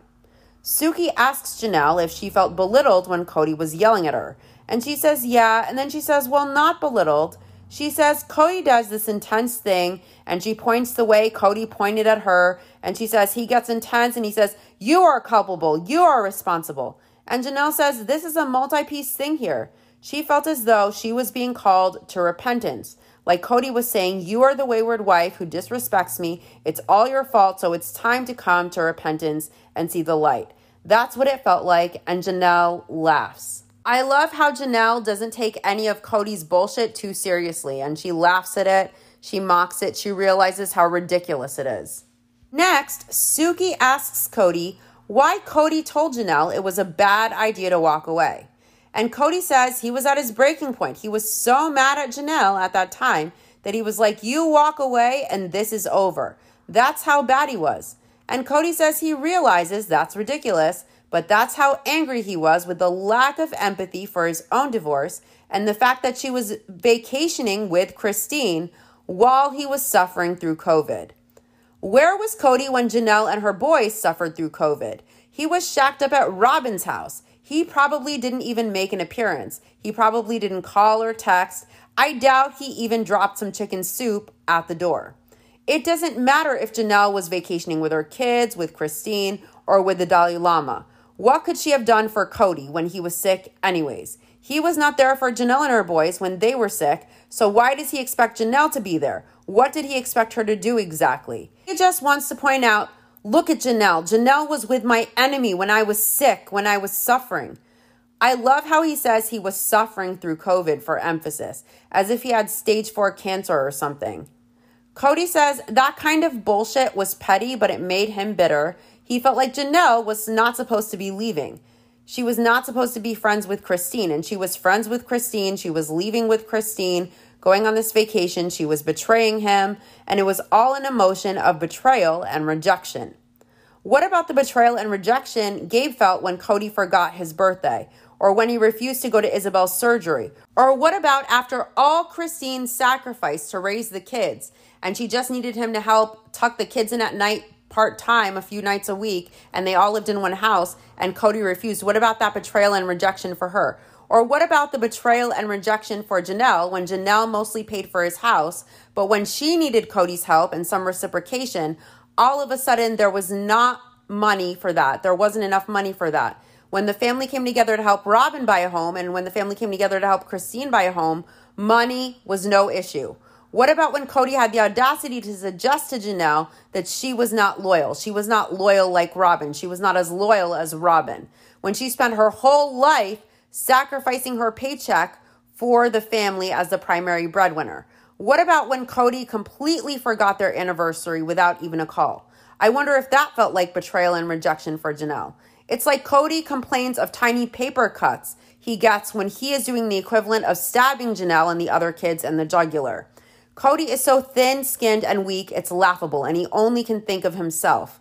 He feels so threatened by Janelle and Christine's relationship. He's that insecure when he should be thinking of his kids. He should be happy they have some semblance of a family still. He should be happy that at least they still have their core support system intact that they grew up with, rather than nothing but an absent father and a fractured family. And he only sees the negative. He only sees his perspective. He never prioritizes his kids and he never thinks about how Janelle and Christine's sisterhood might be good for them despite all the changes they've had to endure.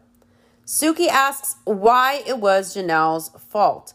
And Kody says Janelle never teamed with him. He isn't blaming her as far as fault, but she never took his side to say, boys, Suki says it's kind of pointing the finger and blaming, saying either you are with me or you are with your children, with me or with them. And Suki says it's an awful place to put a mom.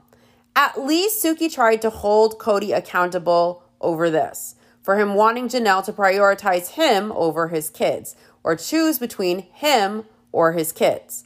Kody asks why it's so complicated. Kody says it's not that complicated, and Suki says it is complicated. Kody says they went to find homes when Janelle had to move, so he asks, why couldn't they go out to find homes so that Gabe and Garrison could keep dating during COVID? That's what Kody doesn't understand. He says because if one of his little children were to die because somebody had to get his pencil wet, Kody then hits the arm of his chair very violently and he starts yelling in a raised voice and he says, That made me so mad. He yells, do you understand if one of my children died, how hard it would be to ever forgive the guy who was bringing that home to us? And all of that was still happening because of this side or that side. And all he wanted to do was protect his family. And they refused, and it could have come together, but it fell apart. And now, with Gabe and Garrison, he is estranged from them, and he can't even have conversations with them anymore.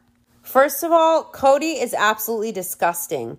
When he refers to his sons getting their pencils wet, he is so disturbing whenever he references sex and his adult kids. Do you guys remember when he made a creepy joke about Aspen and Mitch's bed in their honeymoon suite? He's so weird. And Mitch was like horrified by it. He's trying to make it seem like his sons cared more about getting laid than protecting their family. Does Kody honestly believe that people who are in relationships stopped hooking up because of COVID? as long as everyone does their best to follow CDC guidelines and they're in relationships and they aren't just bed hopping, I don't see what the problem is. Kody just wants to out that his sons are active as if it's a bad thing just because it doesn't fit in with what he thinks is acceptable. He wants to mention it under the guise of COVID when he never had to mention that at all. And he wants to mention the COVID protocols. But Kody just, in my opinion, wants to make it known how bad his kids are in his eyes, how irresponsible in the face of COVID when that isn't the case. And any father who mentions his sons having to get their pencil wet is very disrespectful, not only to his boys, his sons, but also to their girlfriends, and it's unnecessary to even bring that up. He could have said they wouldn't do my protocols because they had girlfriends. He wanted to go out of his way, though, to mention that they are hooking up as if it makes them look bad for having premarital sex. No one cares. It's very weird that Kody would mention it and that he mentioned it in the way he did. Any of his adult kids having sex and referring to it as somebody wanting to get his pencil wet is very fucking weird. It's weird for a father to do that. It's so disturbing and it makes Kody look like a creep. It doesn't reflect on his sons at all, it only reflects on him. So, what if they have girlfriends? So, what if they're active? It doesn't matter. It's very disrespectful to mention and it didn't even need to be brought up at all. And in the way he brought it up, it was so fucking weird. Kody didn't need to mention his sons being sexually active in order to mention them refusing to follow his rules. I doubt they refuse to follow his rules because they have girlfriends. They refuse to follow his rules because they are stupid and they didn't want to be controlled or dictated to on how to live. And they saw Kody's rigidity destroying their families and hurting their moms, and they weren't down. It wasn't just about them having girlfriends. Kody wants to make it seem like Gabe and Garrison are selfish when Cody is the sicko going to great lengths to try and paint them in a bad light as a father. I thought that was really disrespectful to his sons and to their girlfriends as well. Instead of putting this much effort into disparaging Gabe and Garrison, imagine if Kody was putting this much effort into having better relationships with them. Kody making crass comments about them isn't going to help his cause with his kids. He's an idiot and a fool. Suki asks Kody if it disappoints him and hurts him deeply the relationship or non existent relationship with his sons. And Kody says, Yes, it's sad. He tells the cameras, Boys, I'm sorry. He says he was trying to protect his family and next time he would manage it differently. And he is sorry. And he looks in the camera, and Suki encourages him to talk to his boys and to apologize. That apology was so fake and disingenuous. It was cringy. If Kody really wanted to apologize and he meant it sincerely, he would not have made that disrespectful comment and he also would not be apologizing now on camera months later for show for viewers for TV. He would have months ago called his kids privately and gone to see them and he would have apologized to them and talked this out with them, promising to be a better man and promising to be a better father and a better husband. And he would promise to respect their moms as well. Instead, Kody does nothing to fix things. He makes zero effort. He whines about how sad he is that he lost his kids and he blames the moms for it and he expects them to go to him. He is only apologizing on camera now for show, and it makes him look like the sad used car salesman he is in his shitty suit. Suki has Kody look back at a discussion he had with Janelle. She feels like there was a moment where they could try and connect with each other and fix things. And Kody tells Suki absolutely he loves Janelle and he knows she suffered more in plural marriage than the other wives. She came into this relationship idealistically and she got shattered by her experience in plural marriage. Frankly, I think Kody wants Janelle back because of the show and because of what it would mean in the afterlife to lose her if she actually leaves him permanently. And mostly, I think, honestly, Kody doesn't want the money tree drying up. If Janelle completely leaves, who will Kody Robyn live off of? And they're still on the hook for the land. So, of course, Kody loves Janelle now and he wants to fix things, of course, for financial reasons, in my opinion. In the clip, Kody tells Janelle there is a lot of stuff that has gone under the bridge here that he isn't going to just ignore. Kody says he has gone through this whole year and he feels like he hasn't been respected. And he isn't talking about just Garrison and Gabe. He feels like Janelle hasn't respected his position. Kody tells Janelle everything she does, she does, thinking she doesn't have to consider a big picture, a big family, or even a husband. She's just going to do this. She makes her bed, and he kind of has to lay in it.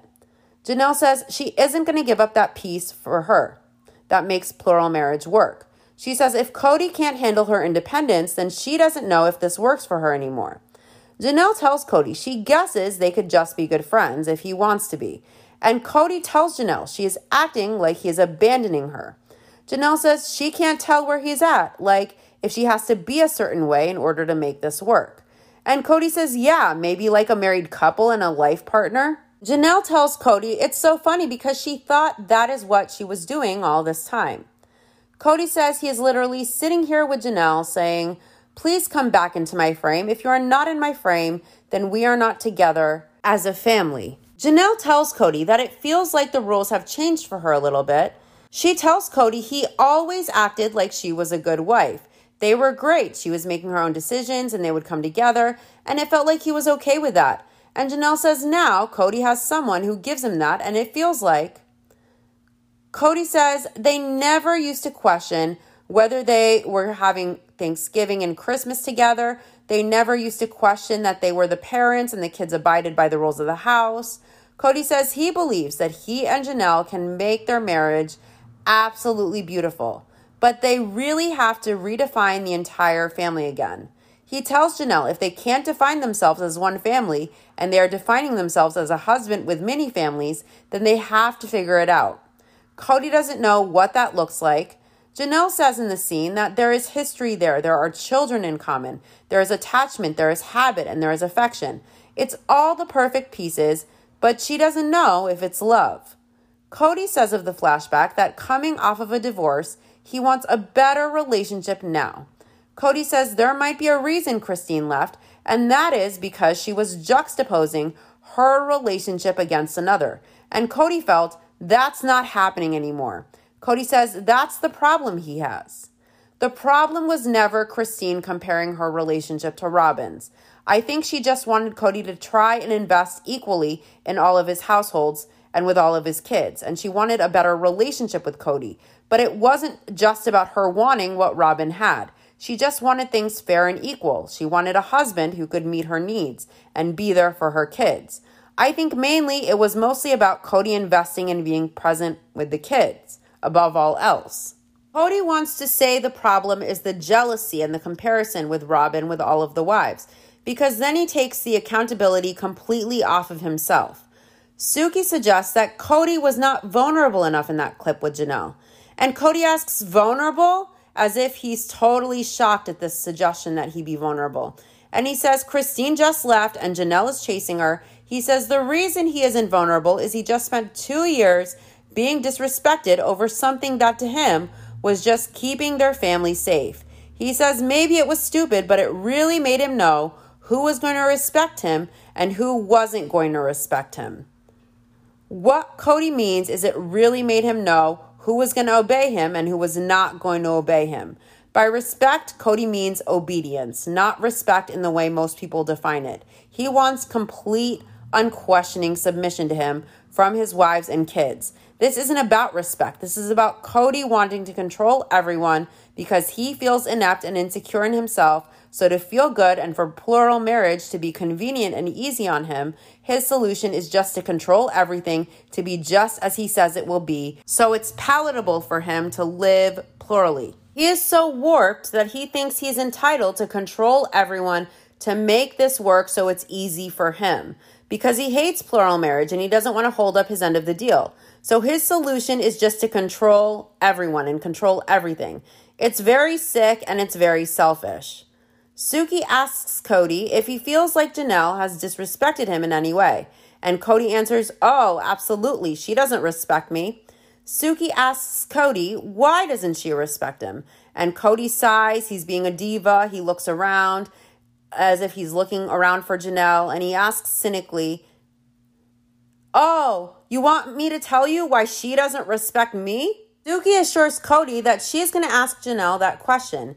And Kody says, yeah, so Janelle can shit talk me more here. So Kody wants to say that Janelle doesn't respect him, but if she explains why she does not respect him, then it's automatically discounted, it's automatically shit talking, it's automatically discredited. Kody is so fragile. I can't even believe it. Kody wants to suggest that Janelle doesn't respect him. He wants to make his point. But when Suki wants Janelle to explain why she doesn't respect him or explain her side of things. Kody can't handle that, and automatically his ego can't take it, and it's shit talking. But he's the one who made the assertion that she was disrespectful in the first place, but his ego can't handle her explaining what he asserted of her. Suki asks Janelle, Is it love? And Janelle says, At this point, no, it's not. It's duty, it's commitment, it's a faith that tells you you work it out and you stick it out. Janelle thinks if they both really sat down, they would look at each other and say, Really? They have been separated for several months now. She and Kody have separated, and Janelle is very happy. She's really happy, and she looks great. She looks really happy. Janelle says things just became indifferent, and she just didn't care anymore. Suki asks Janelle if when she became indifferent, she still respected Kody, and Janelle says yes. Suki asks Janelle, Do you still respect him now? And Janelle says she does, but she is so mad about what's happened with their kids that it's very hard. She is losing respect for him in that regard. Suki says Kody feels disrespected by her, and Janelle says it's mutual, it's a two way street here. And Janelle thinks if Kody had truly been watching out for her and her children, he would have figured out a way to make it work for the whole family instead of having his rules and hanging out with the wife, staying where he was respected and obeyed. Janelle just told it like it is. If Kody cared about his family, he would have compromised and found a solution that was good for everyone in the family versus insisting on his protocols and his way or the highway. Janelle is implying that he was very stubborn and rigid with his rules as an excuse to be able to live monogamously with Robyn, where he is respected and obeyed. Janelle uses the word obeyed here. She is making it clear Kody wants to be where he is obeyed, where he has controlled. And he uses protocols as an excuse to justify his behavior and as an excuse to justify living solely at Robyn's house.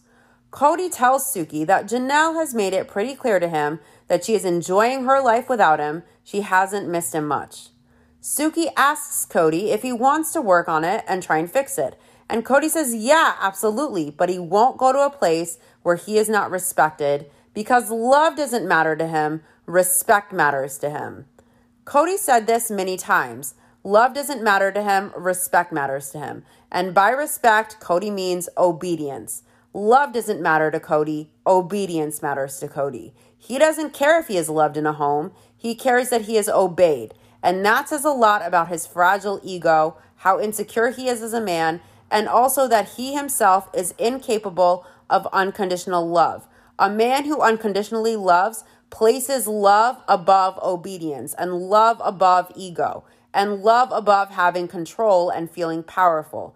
This man values what he refers to as respect, which is actually obedience over love. And that shows Kody's character and value system and the nature of his ego.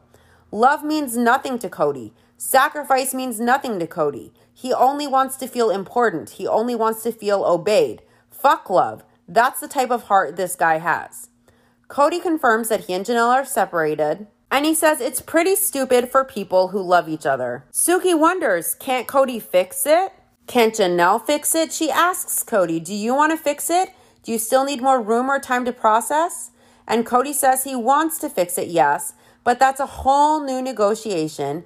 They're at a place where Christine is left and Janelle likes her as Kody laughs and he says, Why couldn't they have been good sister wives when they were sister wives? That's such a mess. Kody feels incredibly threatened by Janelle and Christine's relationship. He is pissed because he knows Christine was always the heart of the family for the kids, and the core of the family, as far as Janelle and Christine and their kids, is still intact and going strong, and it's going strong without him, even after Christine left and even after Janelle is separated from him. And almost none of his kids even talk to Kody, and he gets jealous. The only reason Kody is saying, in my opinion, that he wants to work stuff out with Janelle and that he loves her is that she is his money tree. Last tell all, Kody avoided the question about if he loved Janelle. He told Suki, Ask Janelle. She will tell you she isn't in love with me. And he told Suki they weren't in sync. And Janelle said Kody was her best friend and they were obviously on different pages, even during the season 15 tell all. But now, all of a sudden, Kody loves Janelle and he wants to work it out because I think he really needs her money. If Kody really loved Janelle, he would respect her kids. He would respect that she prioritizes her kids. He would respect her independence. He would extend her the same privilege he did to Robyn and Christine when they purchased homes. He would reciprocate with Janelle and pay off the land so she can build. And every time Janelle brought up her needs, he would not warn her that he was getting angry to manipulate her into dropping it after all she sacrificed for the family as the primary breadwinner, especially considering that she paid for most of the McMansion that he and Robyn live in. When you love someone, you reciprocate, you don't manipulate, and you certainly don't question their loyalty when they have proven their loyalty over and over for decades. Kody doesn't love Janelle. He just wants to use and abuse her some more. That's why he is talking about loving her all of a sudden. Christine tells Suki she thinks Janelle is frustrated and she is so hurt, and that man that she was married to, she realizes that he is totally different, but she also is totally different. And now she just wants a good father for her kids. Suki asks Kody if he could reconcile with the kids. Would that change the outcome of he and Janelle sustaining this marriage together? Kody says, yeah, they could probably reconcile, but we have to understand this is how plural marriage is a real struggle. Kody says if he has a relationship with a wife where they have deep trust and they get along really, really well, that's because that relationship communicated and worked on things and did the right things in the relationship. Kody says Robyn brought her kids that were in their home with two adults, the ages of Garrison and Gabe, into full compliance on their COVID agreement. And when they didn't comply, they got to be out of the home. That right there is just an expression of how respect was given, Kody says.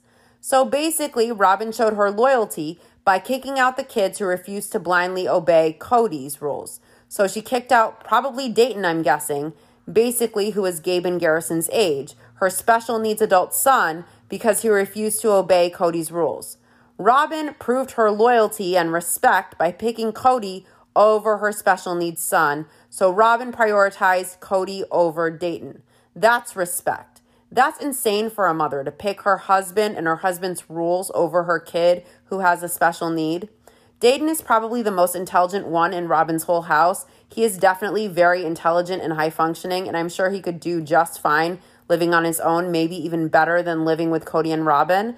But special needs or not, to pick your husband over your kid at any age, to pick obeying your husband's orders over your kid, in my opinion, that sends the wrong message to Kody that you will allow him to control you and that you will always prioritize him over your kids. And it sends the wrong message to your kid that not only will you allow yourself to be controlled and expect your kids to allow themselves to be controlled by your husband, but you will also pick your husband over them. At the end of the day, if it's between the life you created that grew inside you, the soul given to you, you raised, or your controlling husband, and you pick your husband, Again, it speaks to the character of the mother who made that choice. I could never see Christine or Janelle ever picking Kody over their kids, nor should they. When you have kids and you bring life into this world, adults or not, special needs or not, whatever the situation, they should always come first. For a husband to expect a mother to prioritize obeying him over their kids, it says a lot about how weak Kody is and how insecure he is and what poor character he has. And it also says a lot about Robyn, too. If Kody expects Janelle to ever pick him over her kids, he's delusional. In my opinion, no decent mother would ever do that, and no decent man, no decent husband would put a mother and a child in that position ever. End of story. Kody says he is sitting here with Janelle going, You are going to be comparing yourself with Robyn. If I'm giving her attention and stuff like that, so I would like to save this relationship. And he would like Janelle and him to be more involved with each other. That was his offer to Janelle. What I heard during that lunch, by the way, was him asking Janelle to get the boys to apologize to Robyn and to him. And also, he was asking Janelle to apologize as well. And he also suggested that Janelle needed to change to be more like Robyn and more loyal like her for Kody to be willing to participate. Suki asks Janelle if the indifference was when she started to make more choices about her housing in the RV, etc. Janelle says Kody always wants to find a reason, aside from looking at himself, to justify why he is having a problem with you. Janelle feels like the independence conversation is really just a weird turn because it was never a problem. It has never been a problem. Janelle says she was facing a situation where she did not have housing and she had been hoping to get out on the property to build for years. And they keep throwing up all of these objections. Janelle says they spent money to get Christine into her house. They spent a lot of money to get Robyn into her house, depleting their accounts. And Janelle is simply asking for them to finish the commitment they made in paying off this land. Suki asks, Do you think if Robyn didn't have this house, and she doesn't even finish the question when Janelle says, Yes. She says if she was prioritized, they would have figured out how to pay off the land and she would be in a house instead of this Oh my God, we don't have the budget. I don't know. I don't know. Janelle says none of this was ever discussed when Robyn wanted to buy a house.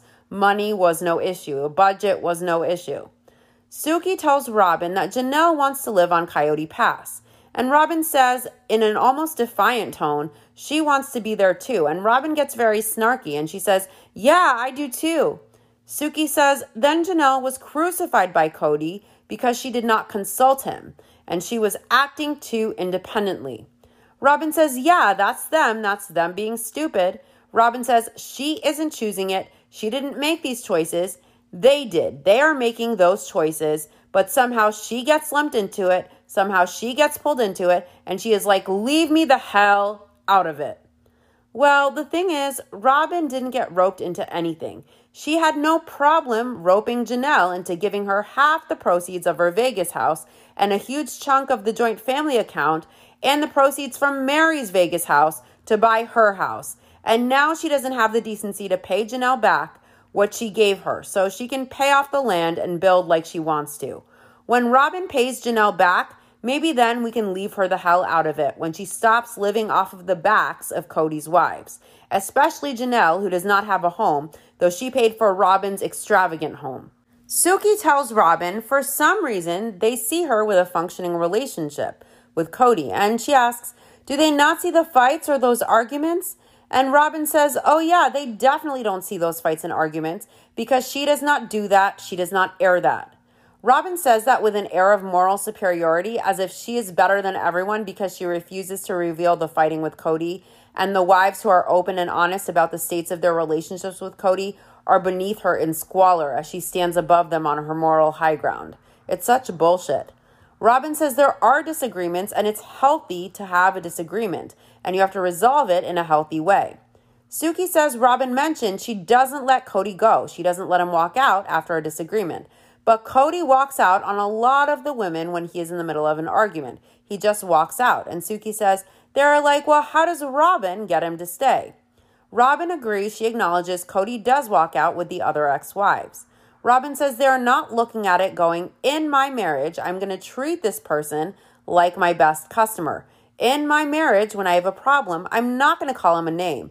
I'm not going to hit below the belt. I'm not going to treat him like crap. I'm not going to do the silent treatment. And when Kody does walk away, Robyn tells him this isn't okay for you to walk away from this. If you need a break, then say it, but this is how she has always been, and she is tired of being punished and blamed, and she is tired of people thinking she is a bad person because she just is communicating. And here she pauses to try and squeeze tears out, and she says she is tired of being punished for it. She is tired of it being somehow a bad thing because it's not. Robyn says she doesn't let Kody push her around. She says her truth, she speaks to him. She speaks to him because, like he is her best customer, she does. And she expects Kody to treat her the same way. And she is not going to apologize for it anymore. She is tired of feeling bad that she has a good relationship with Kody when other people don't. That's on them. They need to figure that out. Okay, so for Robyn, she basically coddles Kody, she patronizes him, she humors him to keep him in good moods. She treats her husband like she is keeping him buying what she is selling, like her best customer. She schmoozes, she blows smoke up his ass, like he is a toddler who needs managing. The way you would schmooze your best customer to get them to want to buy or invest in your product. She doesn't respect Kody as a man and as a husband. She coddles him, she manages him as if he is her best customer. So he will continue to buy, to invest, as if it's best practices for a business and not an actual marriage relationship. To me, it feels like Robyn knows how Kody is. She knows his issues, she knows his ego, she knows his prioritization of wanting the obedience. And he refers to that obedience as respect, obviously. And she knows that. And she wants stability and she wants security to raise the kids in. So Kody is her best customer. She schmoozes Kody incessantly to manage him. And she makes him feel for now like she obeys him. She complies with him. And in return, she earns his favor and she is able to influence him. I don't think she actually loves him. I think she has his number and she knows how to manage him as she is the one influencing him and he is the one who is pussy whipped believing Robyn actually respects him based on him and his merits and her respect of him when she is just doing this dance to keep her home intact. It doesn't seem like love. It seems like a mutually beneficial business deal, and the one who will end up screwed will be Kody. Robyn is legal wife. When the kids are grown and Robyn has had enough of coddling and appeasing her sixth child, her best customer, she will leave with half of everything. And that's when Kody will fall apart because he doesn't get that Robyn doesn't actually respect him for who he is. She manages him like he is her best customer. No one is upset that Kody and Robyn have a supposed good relationship. No one wanted the relationship Kody and Robyn had. They just wanted Kody to spend equal time with their kids and to invest in their kids. No one is jealous of her relationship with Kody. No one wants to be married to their best customer, and no one wants to be controlled. No one is jealous of her. No one wants to allow Kody to control them. No one would want a husband they have to kiss ass for to have them invest in them. She tries to suggest the wives are mean. The wives don't respect Kody. They don't fight fair. They don't communicate. They hit below the belt. Robyn doesn't really communicate. She tells Kody what he wants to hear and she manipulates him. The other wives don't want that. The other wives wanted honest, authentic communication about their feelings with their husband, not their best customer. That's not communication, that's manipulation. I doubt any of them would want that. I don't know any woman in the world who would want anything like that. Suki asks Janelle if she thinks she could ever get back to a relationship that is romantic with Kody. And Janelle says she isn't waiting for him. She has mourned that that part of their life is gone. She wasn't heartbroken. It wasn't heartbreaking for her like it was for Christine. She just mourned that that life was gone. Janelle says it did work. It was a really great run. In three months, she and Kody will have been married for 30 years. Suki asks if Janelle will call Kody up on their 30th wedding anniversary. And Janelle says he blew off their last anniversary. He just didn't call her or anything. So they had a really big fight right before Christmas, and he didn't call, he didn't acknowledge Christmas, nothing. And then he blew off their anniversary, and they finally had a phone call in March or April, three or four months afterwards. Janelle thinks it could be there, but it would require so much change on both their parts that she doesn't know. Janelle says part of her thinks, okay, her religion requires that they continue to make a marriage work, and Janelle deeply believes in her faith, and she has been so much at peace after the separation that she doesn't know how to reconcile that. That is where the debate is with herself all of the time. She knows she is happy, she doesn't want Kody to come back, but her faith requires that they are married eternally.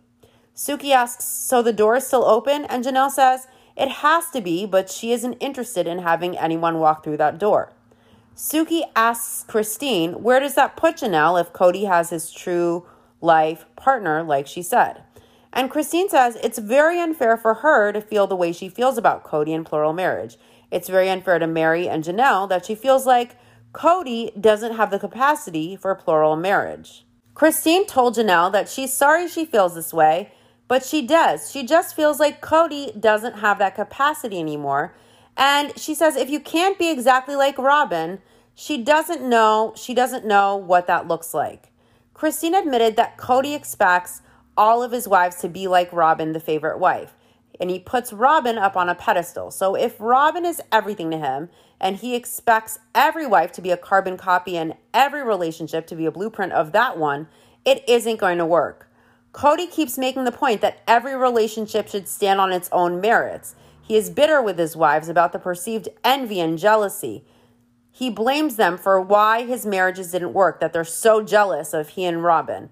But really, Kody is the one who asked his wives to become Robyn, to morph their marriages into a blueprint of his marriage to Robyn. Janelle had to be loyal like Robyn. She had to kiss the ring. She had to be more compliant. She had to be more obedient for Kody to be willing to invest. So Kody is the one trying to push his other wives to be Robyn. He is the one comparing, telling them, be Robyn, like some sick polygamist Stepford wives experiment. The wives never wanted that relationship with Kody that he has with Robyn. They just wanted Kody to be fair and to invest equally, particularly with the kids. This isn't about comparing apples to oranges for the wives. It isn't about envy. It isn't about jealousy. They just wanted Kody to at least invest equally with his kids and Kody refused to hold up his end of the agreement of what he signed up for with Meri, Janelle, and Christine. Cody and Robyn want to deflect. They want to focus on the ex wives' jealousy and how they compared how they wanted what Robyn had when really all they wanted was a husband and a father who was at least present an equal amount of time with their kids. They weren't asking to be Kody's soulmate. They weren't asking for this great love with him. Kody tells Suki he is right on the verge of not even being a polygamist, and it's been a part of his identity for 30 years. He says what's funny to him now is he always was a forward thinking guy. He was always thinking about the future and how great it's going to be and how good it is now. Right now, it's great, he says, but these days he thinks it's good today, but I really miss the past too.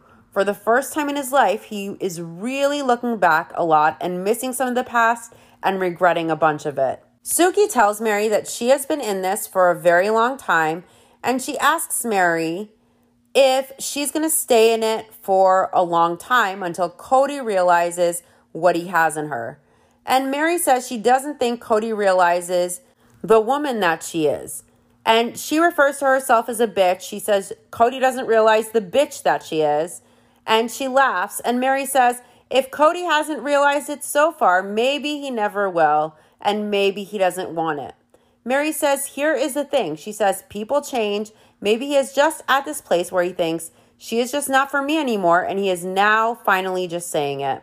Suki asks Meri if she waits, and Meri doesn't know. She says, Time will tell, won't it? And it's for her to decide. He has decided. So Meri asks, Now what?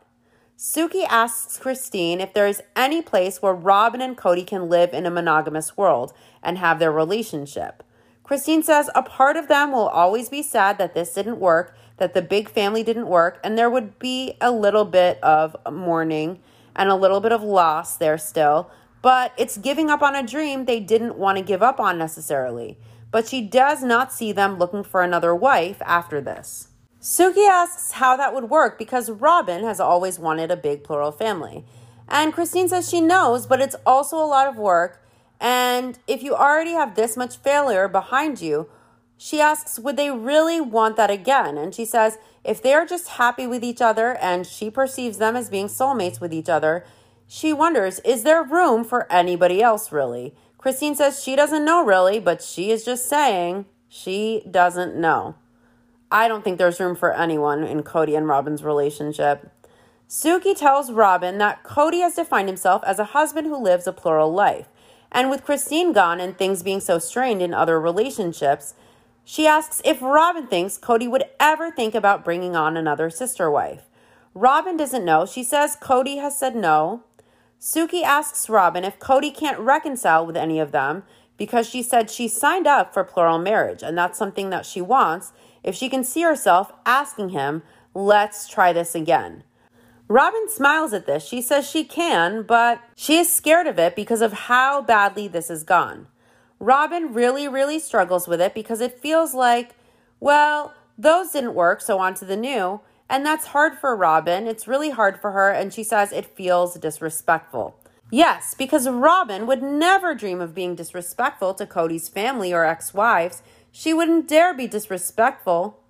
Robyn doesn't want other wives. She would never be able to handle not being the favorite wife and not being Kody's main influence. If Kody met another wife, a younger wife who wanted kids and was easier than Robin, I guarantee he would not hesitate to demote her. And Robyn knows that, so I doubt she would ever, ever allow another wife for Kody. And I don't think she would have an easy time of being set on the back burner either. Also, I really think Kody and Robyn really view each other as soulmates. So there is no room for anyone else. And if they did take on another wife, I don't think that wife would have much agency or autonomy. It would be the Robyn show, Meri 2.0, and Kody will be dealing with the same stuff he dealt with when Meri and Janelle butted heads in the beginning. I doubt Kody wants to do that. It would not be fair to another woman to bring her into a soulmates relationship either. And I think it would also be a very bitter pill for Robyn to swallow. She might grow, though, to have more compassion and empathy for Janelle, Christine, and Meri when Kody puts her on the back burner and pulls his same toxic playbook on her if he were to get a new wife. Suki asks Robyn if she could see herself living a monogamous life with Kody. Robyn says she has really struggled with it. She doesn't know what to do with it. It's messing with her identity.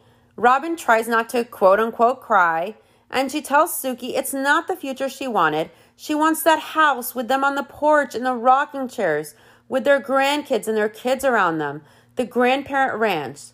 That's what she wants, and she doesn't know how to let it go. Suki asks Kody what his wish is for Christine. Kody says one of the kids told him, Dad, mom says you have your soulmate and she wants hers. So Kody says he hopes Christine finds her soulmate. I think we all hope that for Christine. Suki tells Kody she is hopeful that he will find his happily ever after, and Kody hopes he finds a happy and beautiful place with Janelle, and he hopes all of his kids and him can reconcile. Suki hopes that happens for Kody too. Kody says, Here's hoping, and the episode ends. I think Janelle will stay separated from Cody for a while until she comes to terms with her faith and the spiritual ramifications of leaving for good. And I think eventually she will leave when she gets there. She has already separated. She is very happy. She looks great. And I think her faith is the only thing keeping her from permanently leaving Kody like Christine. I really don't think Janelle wants to get back with Kody ever. I think once Janelle reconciles the faith part and she realizes that she doesn't need to be bound permanently to Kody in the afterlife, if she doesn't even really want to be with him on earth, I think she will leave. And I don't think she has any want to reconcile with him at all. But I guess we'll see next season. That does it for this episode of Sister Wives with Mary Jane Kay. To my YouTube viewers, please like, subscribe, and let me know your thoughts in the comment section if you like. I'll be back to continue with our rewatch until next season.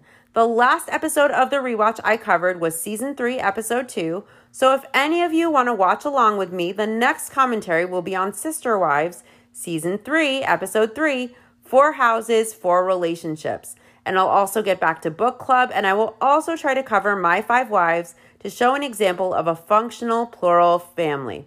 And of course, Seeking Sister Wife when that returns. Thanks so much for listening. I'll see you guys soon. Bye.